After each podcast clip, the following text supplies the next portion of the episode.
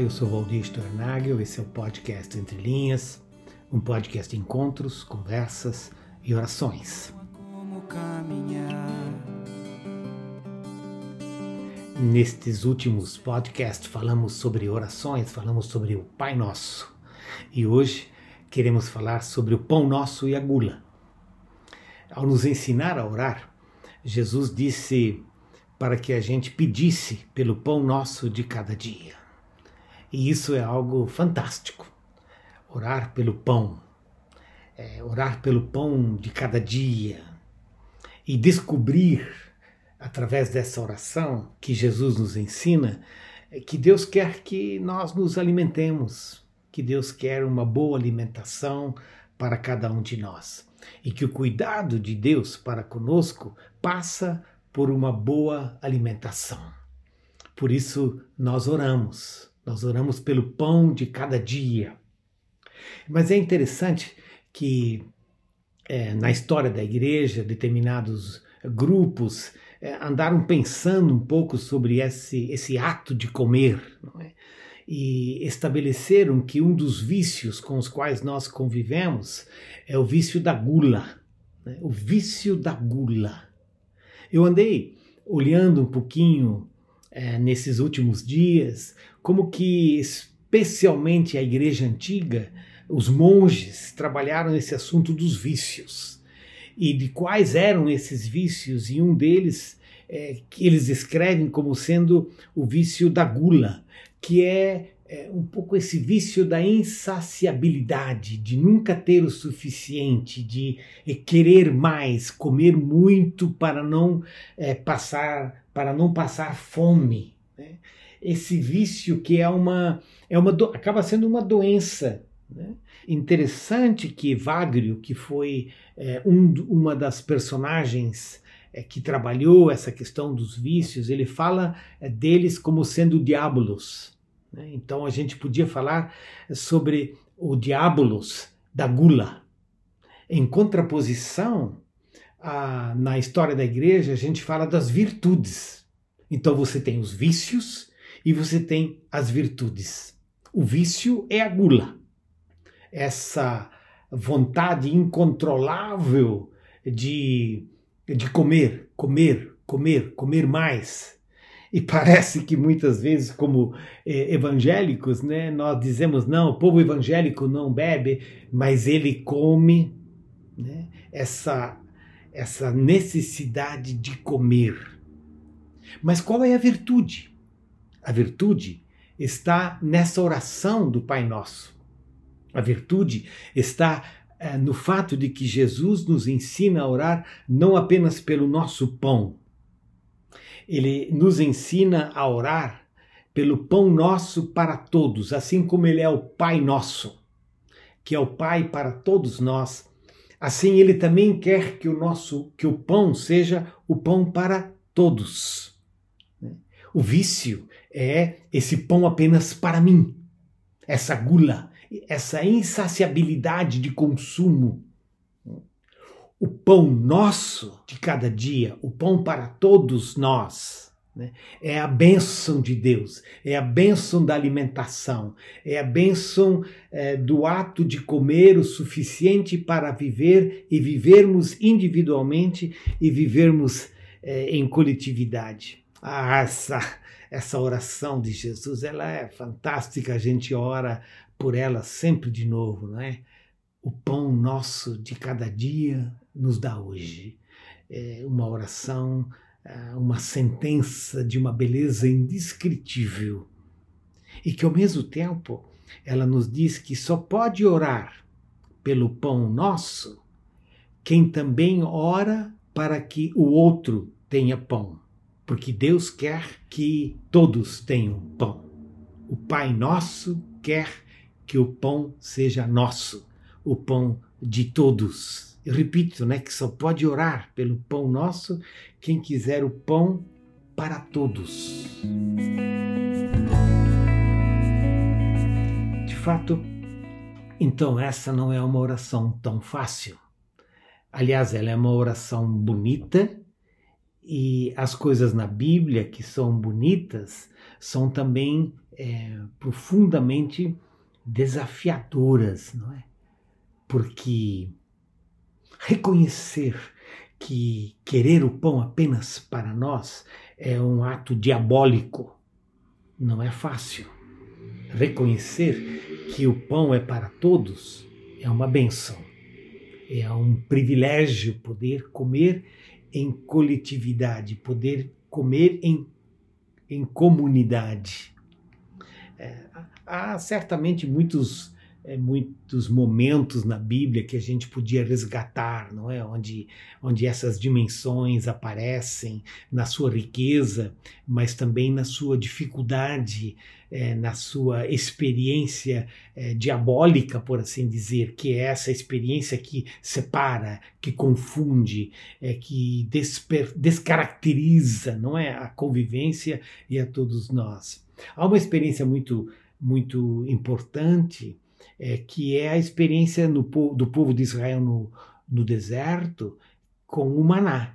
Né? O maná é, no deserto ela é uma dessas experiências do cuidado de Deus. Está lá no livro de Êxodo, no capítulo 16, fala sobre maná, sobre o jeito que Deus tem é, de sustentar o seu povo enquanto caminhava rumo à terra prometida, com o maná com as codornizes, né, e como Deus alimentava a cada dia é, esse povo e lhe dava desse, desse maná. Né? E uh, Êxodo fala sobre isso. Êxodo diz: Assim o fizeram os filhos de Israel, e recolheram uns mais, outros menos, conforme a medida fixada, e não sobrava para quem havia recolhido muito, nem faltava para quem havia recolhido pouco pois cada um recolhia o quanto conseguia comer. O maná que Deus dá a cada dia para o povo de Israel, dizendo: Olha, como o suficiente, tem o suficiente para você, tem o suficiente para o outro. Alguns comem mais, outros menos, mas todos vão ter o suficiente para si naquele dia. Mas veja que que sintomático, né? Porque Moisés diz assim: ninguém deixe para amanhã seguinte. Eles, porém, não deram ouvidos a Moisés, e alguns deixaram do maná para a manhã seguinte, mas deu bicho e cheirava mal. Que interessante, aliás, que dramático, né? E Moisés se indignou contra eles.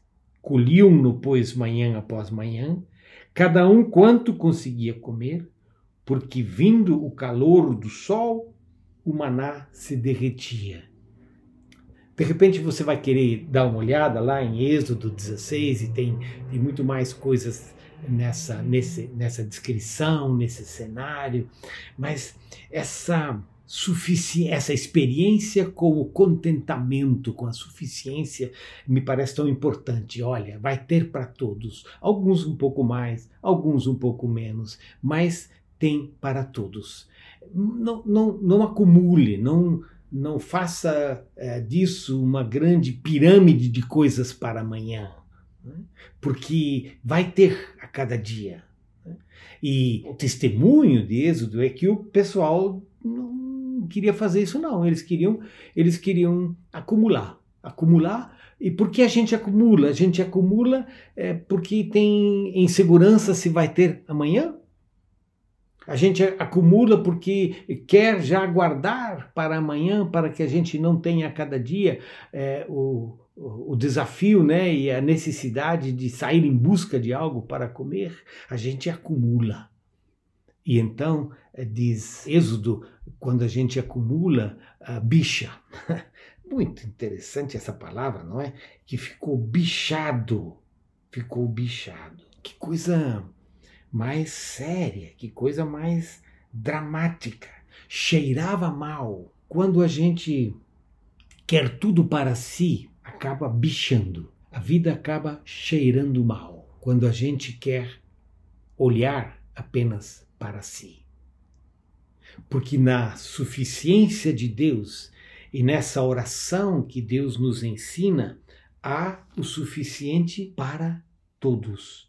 E há um processo de renovação há um processo de renovação na própria natureza, há um processo de renovação né? no, no plantar, no colher. A natureza ela provê, você pode cultivá-la, há suficiente é, para todos nós num processo contínuo de convivência comunitária e da suficiência dos recursos naturais que Deus dá para nós quando nós oramos pelo pão nosso de cada dia e não caímos no diabolos da gula. Esse diabolos da gula nos acompanha ontem, hoje. Quando Paulo fala é, sobre é, a ceia do Senhor, sobre essa experiência comunitária em 1 Coríntios 11, ele também ele, ele fala de algo, é, digamos assim, é, similar ou, ou, algo que dá um passo adiante. Paulo diz assim em 1 Coríntios 11, no, capítulo, no, no versículo é, 20: é, Quando, pois, se reúnem no mesmo lugar, não é a ceia do Senhor que vocês comem. Por quê? Porque, diz Paulo, quando comem, cada um toma antecipadamente a sua própria ceia, enquanto um fica com fome, outro fica embriagado. Será que vocês não têm casas onde podem comer e beber? Ou menosprezam a igreja de Deus e envergonham os que nada têm? Que posso dizer a vocês? Devo elogiá-los? Nisto, certamente, não posso elogiá-los. Uns comem abundantemente, para os outros falta. Para os outros falta. E uns comem muito na frente dos outros que não têm o suficiente para comer. Uma negação da oração que Jesus nos ensinou. A oração que Jesus nos ensina, o pão nosso, é uma oração extremamente bela, é uma oração fantástica e ela tem uma relação com o que Deus quer para nós e com a criação de Deus que nos dá o suficiente para todos nós, ao mesmo tempo em que essa oração ela nos chama a atenção para o diabolos da gula, para o diabolos desse acúmulo que quer para si, enquanto o outro passa fome e a própria vida, por assim dizer, fica bichada. Orar o Pai Nosso nesse tempo de pandemia não é alguma coisa muito fácil, não é alguma coisa muito tranquila, porque a pandemia traz de volta a fome. A pandemia eh, tem mostrado para nós de novo, de forma assustadora, a grande desigualdade e o acúmulo injusto que nós vivemos na nossa sociedade. A pandemia tem colocado muito mais gente na rua, muito mais gente com fome, muito mais gente sem comida é verdade que muitas igrejas, muitas organizações e muitos setores da sociedade civil saíram né, para ir de encontro àqueles que buscavam, que precisavam de uma cesta básica, e a gente celebra esses gestos de compaixão, de misericórdia, ao mesmo tempo em que nós reconhecemos que a fome voltou com força no seio do nosso país. Nós temos hoje muito mais gente com fome, pessoas idosas com fome, pessoas é, sem trabalho, não podendo prover o suficiente para suas famílias, é, crianças com fome, não tendo nem a merenda escolar porque estão em casa. E todos esses, essas consequências colaterais da pandemia nos levaram de novo a, a perceber como nós somos uma sociedade injusta e que se e que convive com o fato de que alguns de nós temos muito, enquanto muitos não têm o suficiente para o pão de cada dia. É a gula. É a gula que tem alimentado a muitos de nós e a gula que muitas vezes se acentua na pandemia, não é verdade? Por isso que às vezes diante de algum anúncio de que alguma, a, a, alguma crise vai se instalar, é, as pessoas correm, nós corremos para o supermercado, como aconteceu no decorrer da pandemia, que de repente até alguns dos meus da, das, dos meus filhos e das noras que vivem é, fora desse, de, do Brasil, de repente estavam compartilhando sobre esse fato, né? E dizendo: olha, ah, faltou papel higiênico. O pessoal correu em busca de papel higiênico. Faltou água no supermercado, faltou. Diz, mas que coisa absurda. Que coisa louca. O que está acontecendo conosco? O vício da gula, o diabolos da gula. O povo cristão responde a esse diabolos com essa oração.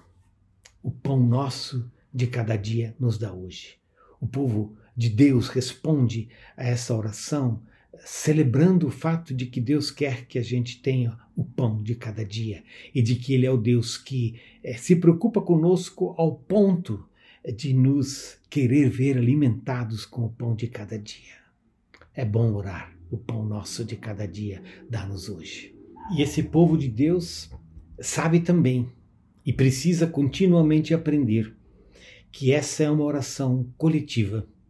Essa é uma oração do Pai Nosso que nos ensina a orar pelo pão nosso.